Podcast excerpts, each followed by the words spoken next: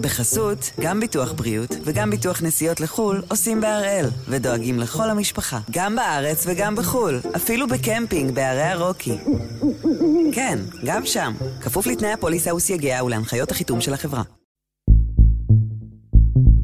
היום יום רביעי, 11 בינואר, ואנחנו אחד ביום, מבית N12.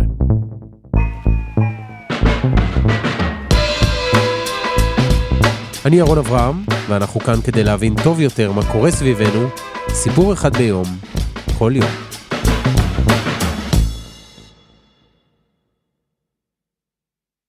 היא נחשבת לסמל בעיני כל אזרח מצרי. תעלת סואץ שעוברת ממערב למדבר סיני ומשמשת למעבר אוניות וספינות מאסיה ומהאוקיינוס ההודי למזרח התיכון, וכמובן לאירופה. עשרה אחוזים מהתעבורה הימית העולמית נכנסים ויוצאים מהתעלה הזו מדי יום. זה משאב יקר מפז עבור המדינה והמשמעויות שלו הן הרבה יותר מכלכליות, כי כבר אמרנו, סמל. ולכן, כשנשיא מצרים, עבד פתח א-סיסי, החליט לאחרונה למכור חלקים מהתעלה למדינות זרות, הכל כדי לכסות את חובותיה של מצרים, הרבה גבות הורמו במדינה. רגע, שאל העם המצרי, מה קורה כאן?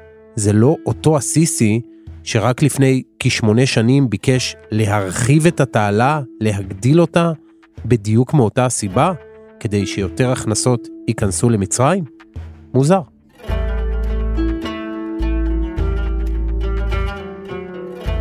אז הפעם אנחנו עם דוקטור מירה צורף, מרצה בכירה בחוג להיסטוריה של המזרח התיכון ואפריקה, וחוקרת מצרים במרכז דיין באוניברסיטת תל אביב. ועם הסיפור של קנאת אל-סוויס, התעלה המלאכותית שכרגע מחפשים לקונה.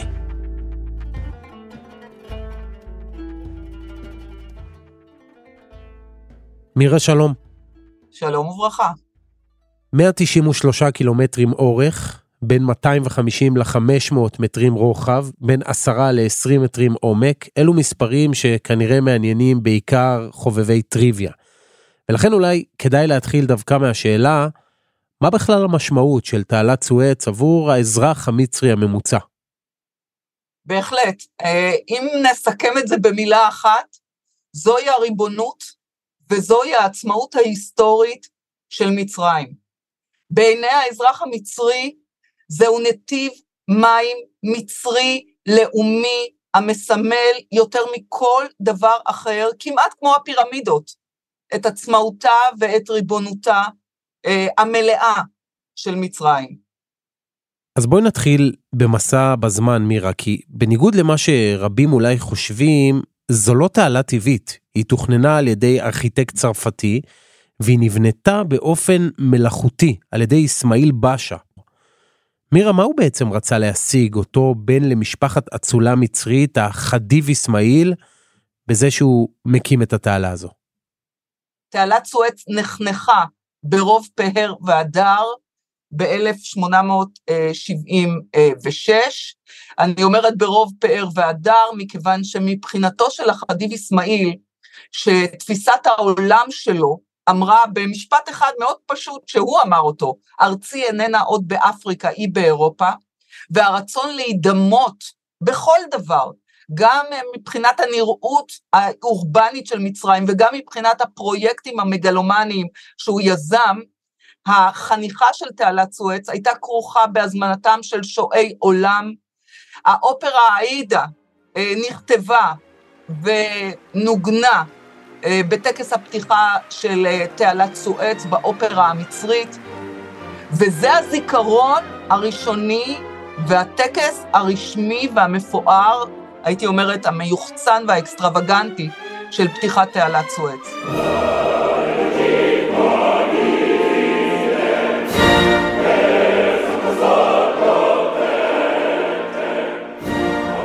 אז החדיב אסמאעיל רצה להידמות לאירופה, והוא בנה בהשקעה ענקית תעלה שמחברת בין הים התיכון לים האדום, נתיב מעבר לאוניות מסחר, כמובן סמל אסטרטגי במדינה, במילים אחרות, בטח לאור מה שנגיד פה עוד מעט, הוא הפך בראייה היסטורית לאיש שאיתו מזוהה יותר מכל תעלת סואץ, לטוב וכמובן גם לרע.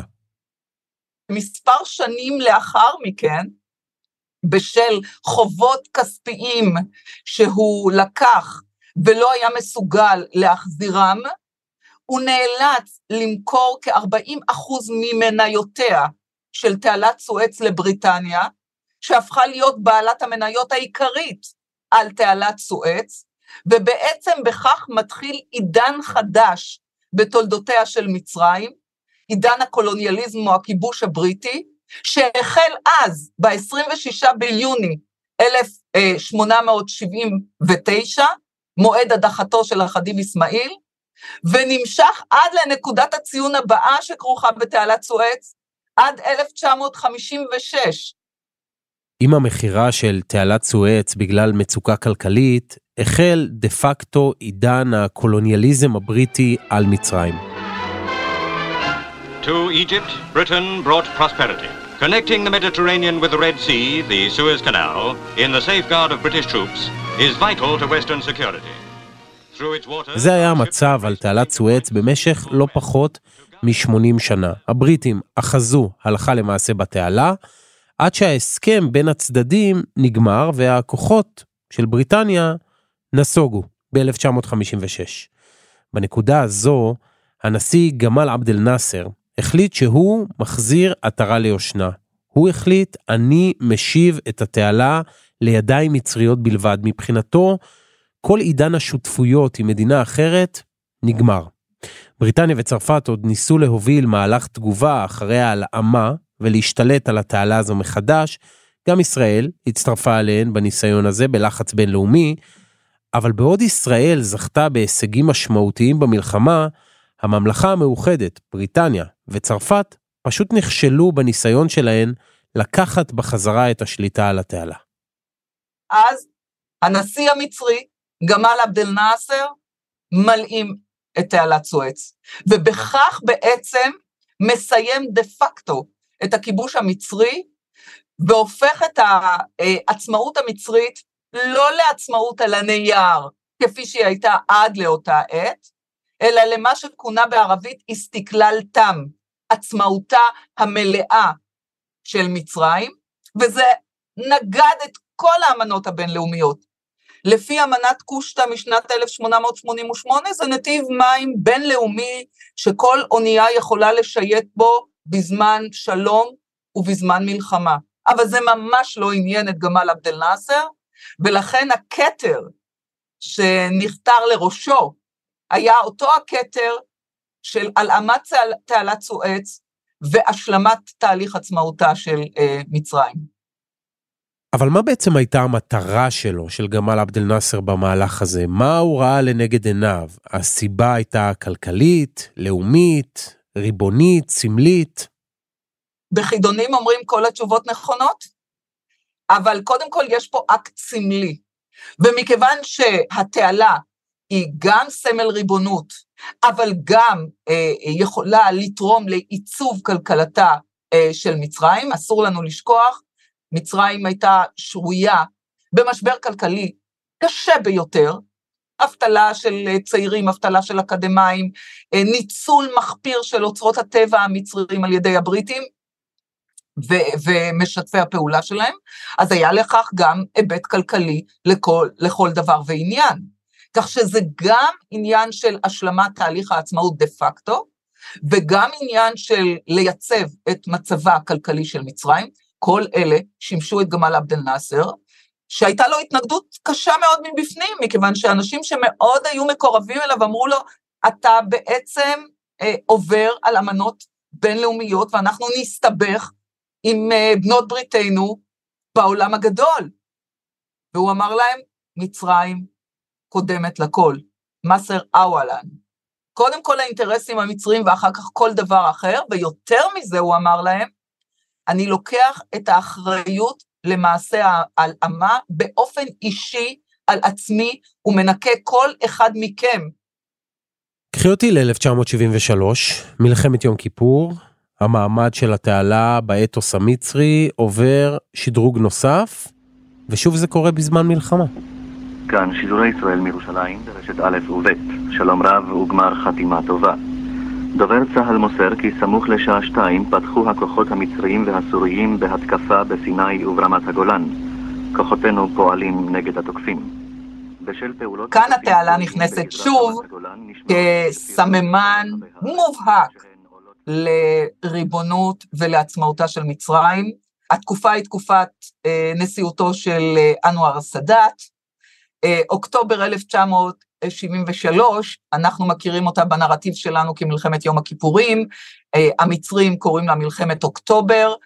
אה, הנרטיב המצרי של המלחמה הזאת, שמבחינתם זה ניצחון על, בא לידי ביטוי קודם כל במה שמכונה בטרמינולוגיית הזיכרון הקולקטיבי המצרי, על עובור, חציית תעלת סואץ.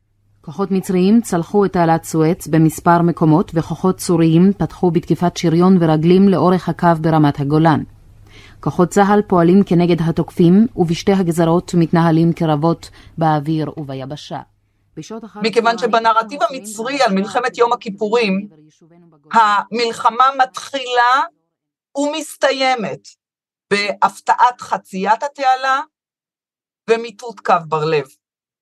בעצם סאדאת נכנס השלישי לפנתיאון ההיסטוריה בהקשר של תעלת סואץ, בכך שהוא חוצה את התעלה ושם חזרה את מצרים כמדינה שמסוגלת להביס את הצבא הישראלי הלכאורה בלתי מנוצח באמצעות התעלה.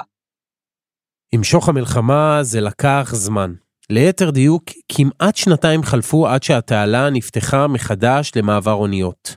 ישראל, שעדיין הייתה בעלת נוכחות צבאית משתי גדות התעלה, הסכימה לסגת, והאו"ם הוא שנכנס לשמור על השלום בחצי האי סיני. בינתיים המצרים ניקו כמובן את התעלה והכשירו אותה מחדש לשיט. מירה, שלושה נשיאי מצרים השקיעו בסמל הלאומי הזה שהיה אמור להביא נחת כלכלית למדינה, כי בסוף גבו שם דמי מעבר בתעלה מהספינות והאוניות. השאיפה הזו התממשה?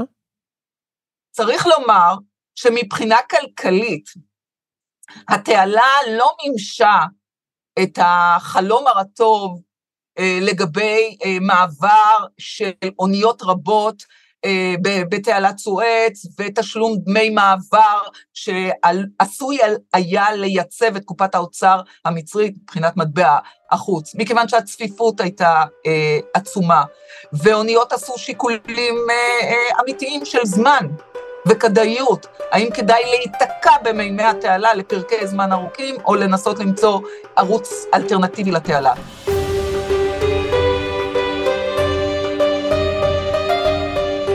אז תעלת סואץ הצרה לא הושיעה את הכלכלה המצרית שהמשיכה לדשדש, אלא שפרק חדש בעלילותיה ייכתב בקרוב, כשעבד אל-פתאח א-סיסי יעלה לשלטון במצרים.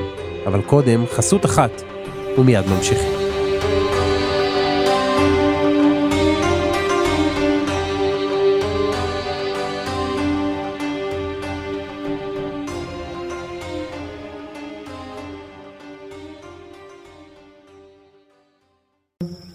בחסות, גם ביטוח בריאות וגם ביטוח נסיעות לחו"ל עושים בהראל, ודואגים לכל המשפחה, גם בארץ וגם בחו"ל, אפילו בקמפינג בערי הרוקי. כן, גם שם, כפוף לתנאי הפוליסה וסייגיה ולהנחיות החיתום של החברה. אנחנו עם הסיפור של אה, תעלת סואץ, שכל הרעיון סביבה עובר תהפוכה נוספת, כשעבד פתח א-סיסי עולה לשלטון ב-8 ביוני 2014. מירה צריך לשים לב לקורות החיים של הסיסי. הוא כיהן כשר ההגנה בעברו בממשלת מצרים, הוא היה מפקד בכיר בצבא המצרי, אבל מההתחלה הוא מבין שאת הדגש הוא צריך לשים על הכלכלה. צריך לומר קודם כל לזכותו של הסיסי, הוא עובד 24/7. זאת אומרת, הוא מנהיג לאומי לכל דבר ועניין. נכון, יש לו אספירציות אה, אה, פרסונליות, להמשיך ולכהן כנשיא עד 2030, הוא תיקן את החוקה, הכל טוב ויפה, אבל הוא עובד, והוא עובד 24/7. והוא מבין שיציבות שלטונו מותנה, מותנית במצב הכלכלי של מצרים. וצריך לומר שבתקופת נשיאותו הראשונה, של אה, הנשיא הסיסי, אפשר היה לראות, אמנם בצורה זוחלת, שינויים מסוימים לטובת הכלכלה המצרית. והוא מאידך, הפרויקטים האקסטרווגנטיים שהוא אה, מרים, כמו למשל הון עתק שהוא משקיע בבני, בבניית בירה חדשה, בירה בירוקרטית, כדי להשכיח את אירועי תחריר ולהפוך את תחריר למשהו ששייך לעבר, ולגונן עליו ועל משטרו ועל הבירוקרטיה שלו במקום אחר, עולה הון כסף. וזה בא על חשבון הטיפול בעוני, הטיפול בפצצה הדמוגרפית. מצרים חצתה מזמן את גבול 100 מיליון אה, אזרחים, ואין תוכנית לצמצום הילודה. זה אה, מדלדל את מצבו של האזרח אה, המצרי. במילים אחרות את אומרת שנשיא מצרים, ששם את הכלכלה בראש מעייניו, נתקל בסוג של מבוי סתום. הוא לא הצליח לשקם את מצרים כפי שהוא רצה. וזה הביא את עבד אל פתאח א-סיסי אה, להגות אה, את הנושא של קריאתה של תעלת סואץ חדשה, מקבילה לתעלת סואץ הקיימת, כדי אחד, למקסם מבחינה כמותית את כמות האוניות שעשויות לעבור במימי התעלה, ובכך גם לשפר את מצבה הכלכלי של מצרים על ידי כך שדמי מעבר, ככל שמספר האוניות יהיה רב יותר, דמי המעבר שתשלמנה במטבע זר לקופת האוצר המצרי, יהיה גבוה יותר, וכך יהיה בכך אה, כדי לנסות ולייצב את מצבה הכלכלי המאוד מדולל, המאוד רעוע של מצרים. אז מצויד בתוכנית כלכלית ובאחד הסמלים הלאומיים של מצרים, הסיסי יצא לדרך. הוא הציג את זה כפרויקט לאומי לכל דבר ועניין. הוא נאם על כך בפרלמנט. ואחד הדברים שהוא אמר הוא שלצורך יישום הפרויקט הזה, מצרים לא תיקח מלווה אפילו לא של גנה אחד מאף אה, מעצמה או מדינה, אלא הפרויקט הזה הוא פרויקט שיישען אך ורק על המצרים. ובתור דוגמה אישית, הסכום הראשון שסיסי שם על הפרויקט זה המשכורת האישית שלו, בבחינת דוגמה אישית. ואז הוא פנה לכל אזרח ואזרחית מצריה ואמר, איש אישה כאשר ידבנו ליבו או ליבה. אפילו גנה אחד יסייע למימוש הפרויקט של קריאת תעלת אה, סואץ החדשה.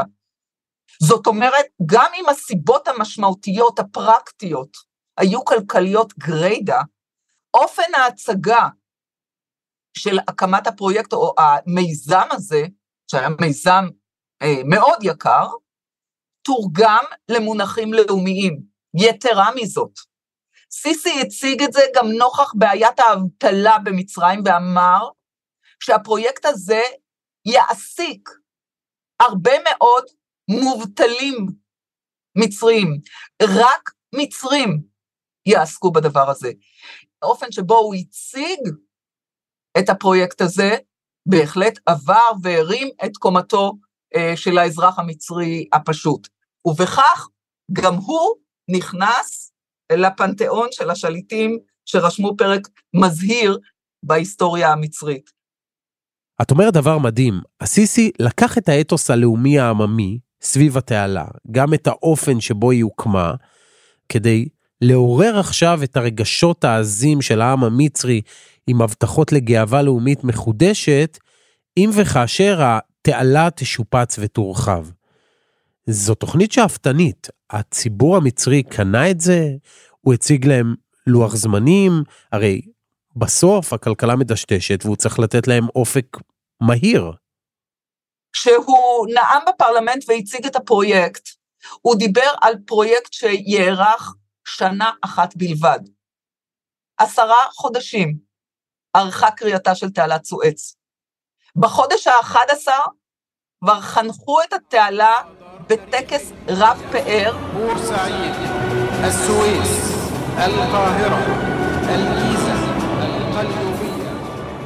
ואפילו הגוף הזה שמייצר מטבעות שמונפקות לרגל אירועים אה, פורמטיביים כאלה ואחרים, הנפיק את המטבע שבו מוטבעת אה, דמותו של הסיסי, אה, ל, לרגל אה, פתיחת תעלת סואץ ברוב, אה, ברוב פאר והדר. وإنشاء عدد من المدن الجديدة تستوعب الزيادة السكانية بالإضافة إلى البدء في تدشين عدد من المواد מה שכן ברור, שלא היה גוף זר, חברה זרה, כזו או אחרת, שנטלה חלק בפרויקט הזה. זאת אומרת, האופי הלאומי של קריאת התעלה, על כל היבטיה, נשמר לאורך כל הפרויקט, כל המיזם הזה. הוא עמד במילתו. והפרויקט הענק הזה, שצריך להגיד, העלות שלו נאמדת בכשמונה מיליארד דולרים. זה הצדיק את עצמו? ההשקעה השתלמה? היא חזרה אל קופת המדינה, אל קופת האזרחים? ב-2022, השנה שהסתיימה זה עתה, ההכנסות מתעלת סואץ הגיעו ל-7.9 מיליארד דולר, לעומת 6.3 מיליארד דולר בשנת 2021. הנתונים האלה באים לומר שבעצם תעלת סואץ אולי לא הגשימה את משאת הנפש הכלכלית שלה במיידי, אבל בטווח של כמעט שש וחצי שנים, היא עושה את התהליך הזה בהדרגה, אבל באופן קונסיסטנטי.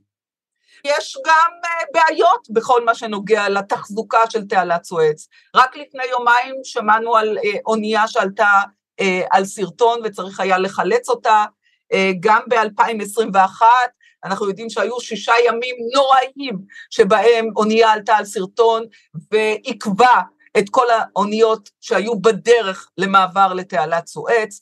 החילוצים האלה זה הפסד אדיר של אה, כספים, וזה אה, גורם לחברות מסוימות לחשוב פעמיים האם כדאי להם אה, לעבור בנתיב הזה, כן או לא, מחשש שזה יקרה להן ואולי ישנה שוב ושוב. זה לא פותר את בעיית האבטלה הגדולה והגבוהה שסיסי הבטיח להתגבר עליה, הבטיח לדור הצעיר המצרי להתגבר עליה, שמכיוון שהוא לא פתר את אה, בעיית אבטלת אה, הצעירים במצרים, אין לו דרך אחרת להתגבר על הנושא הזה, אלא אם כן הוא ינסה אה, למלא את קופת האוצר המצרית על ידי פרויקטים שמוציאים את תעלת סואץ החוצה. ולפני בערך שבועיים הסתבר שזה בדיוק מה שהסיסי מתכוון לעשות, והוא הלך רחוק. יש שיגידו רחוק מדי. אז קודם כל, צריך לדעת שכבר יש מדינות ערביות שמושקעות בפרויקטים בתעלת סואץ, וזו סעודיה והאמירויות. מה שקרה עכשיו, הוא שפתאום אה, אה, מסתבר שאנחנו יוצאים מטווח המדינות הערביות המוסלמיות, שלפחות בעניין הזה, עם כל ההתנגדות הראשונית, תמיד אפשר לומר שמפעם רגש של סולידריות כל ערבית, שהמטרה שלה, של אותה סולידריות, היא לתמוך בכלכלתה של מצרים, לייצב את כלכלתה של מצרים.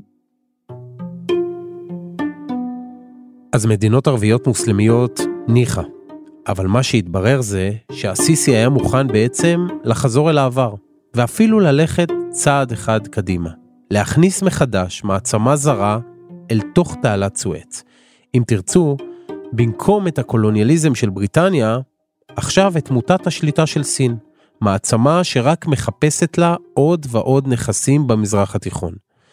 מירה, מה בעצם כולל ההסכם הזה בין מצרים לבין סין?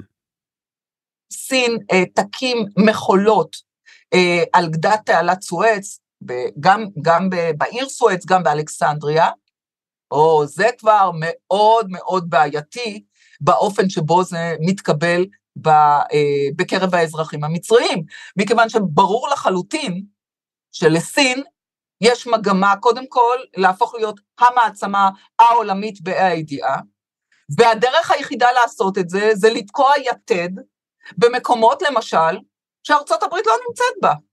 no boots on the ground, no boots on the ground, לסין אין בעיה לשים את רגליה בתוך הפרויקטים האלה. זה מתפרש על ידי האזרח המצרי כניאו-קולוניאליזם.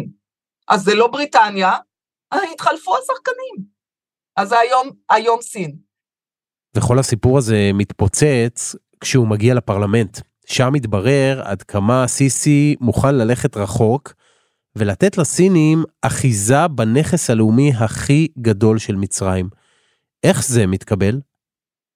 ברגע שזה יצא החוצה, על הפרטים, על לוח הזמנים, או אז זה מתחיל לעורר אה, הדים, גם בתוך הפרלמנט, גם מחוץ לפרלמנט, ואז אתה חייב להסביר, ולכן צריך לגייס את כל התעמולה ולהסביר שבעצם המטרה היא לפתח את התעלה, לא למכור מניות ולא לתת דריסת רגל קולוניאלית למעצמה כזו או אחרת, אלא שבשל אי היכולת הכלכלית של מצרים לפתח את התעלה בכספיה שלה, היא חייבת להיעזר במדינות אחרות שתסייענה לה לפתח את התעלה כדי שאפשר יהיה למקסם את רווחיה. האם, האם העם המצרי קונה את הנימוק הזה בכל הכתיפה של עבד אל פתח א-סיסי? נכון לרגע זה, כשאנחנו אה, נכנסים לתוך האתרים המצריים, לרשתות החברתיות, אנחנו רואים שקיים זעם מאוד גדול על האקט הזה, על הצעד הזה, מכיוון שצריך לזכור, זיכרון קולקטיבי הוא זיכרון קולקטיבי.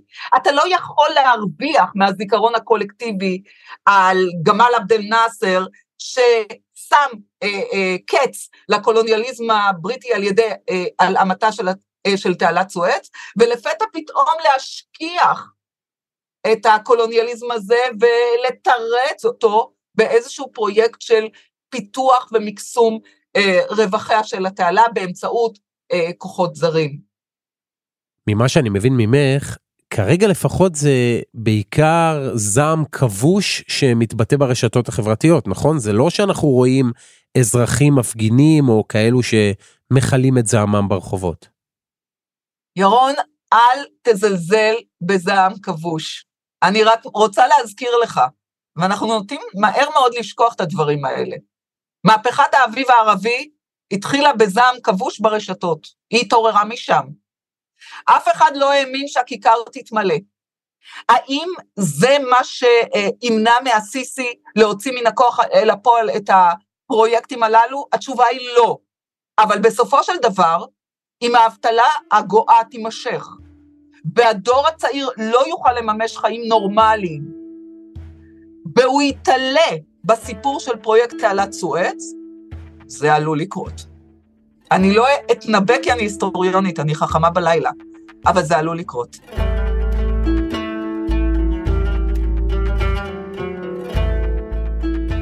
דוקטור מירה צורף, תודה. תודה רבה, ירון. וזה היה אחד ביום, של N12. העורך שלנו הוא רום אטיק, תחקיר והפקה, עדי חצרוני, רוני הרניב ודני נודלמן, על הסאונד יאיר בשן, שגם יצר את מוזיקת הפתיחה שלנו. אני ירון אברהם, ומחר יהיה כאן אלעד שמחיוף.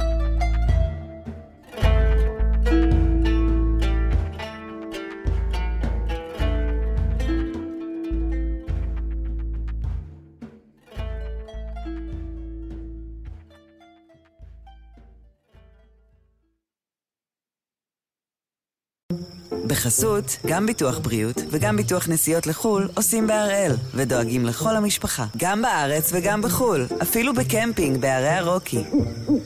כן, גם שם, כפוף לתנאי הפוליסה וסייגיה ולהנחיות החיתום של החברה.